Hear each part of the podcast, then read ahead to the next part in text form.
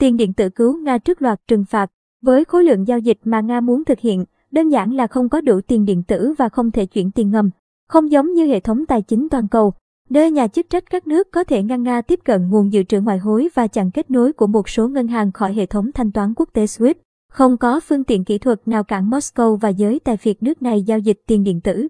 Nói thế không có nghĩa là tiền điện tử sẽ tạo kẽ hở cho các tổ chức và giới tài phiệt Nga. Bà Caroline Macom, người đứng đầu bộ phận chính sách công quốc tế tại công ty phân tích blockchain Chainalysis, cho biết, cũng như hệ thống tài chính truyền thống, Nga có thể tận dụng tiền điện tử để né các lệnh trừng phạt hiện nay. Tuy nhiên, tiền điện tử không phải là viên đạn bạc giúp sức cho Nga.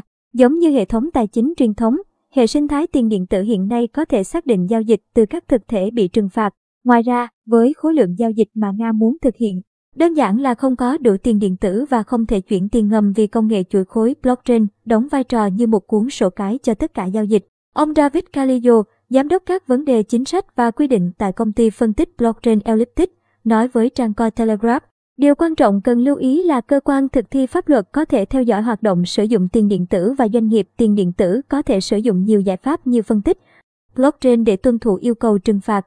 Thêm vào đó, Nga sẽ phải đối mặt siêu lạm phát tiềm ẩn. Sự gia tăng của các loại tiền số như Bitcoin và Ethereum nhiều khả năng là do các công dân Nga, chứ không phải chính phủ và giới tài phiệt đang tìm cách đổi đồng rút sang các loại tiền tệ khác. Ông Michael Parker, người phụ trách hoạt động chống rửa tiền tại hãng luật Ferrari và Associates, cũng cho rằng về cơ bản không có đủ tiền điện tử trên thế giới để giải cứu Nga khỏi các lệnh trừng phạt. Ý tưởng về việc Nga đột nhiên chuyển USD sang tiền điện tử cho các giao dịch quốc tế là xa vời.